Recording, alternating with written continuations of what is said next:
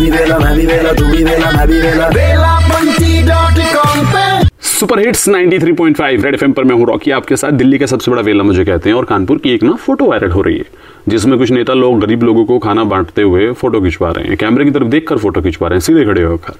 हाथ में एक बर्तन है जिसमें कुछ आलू हैं और वो दूसरे बर्तन में डाल रहे हैं।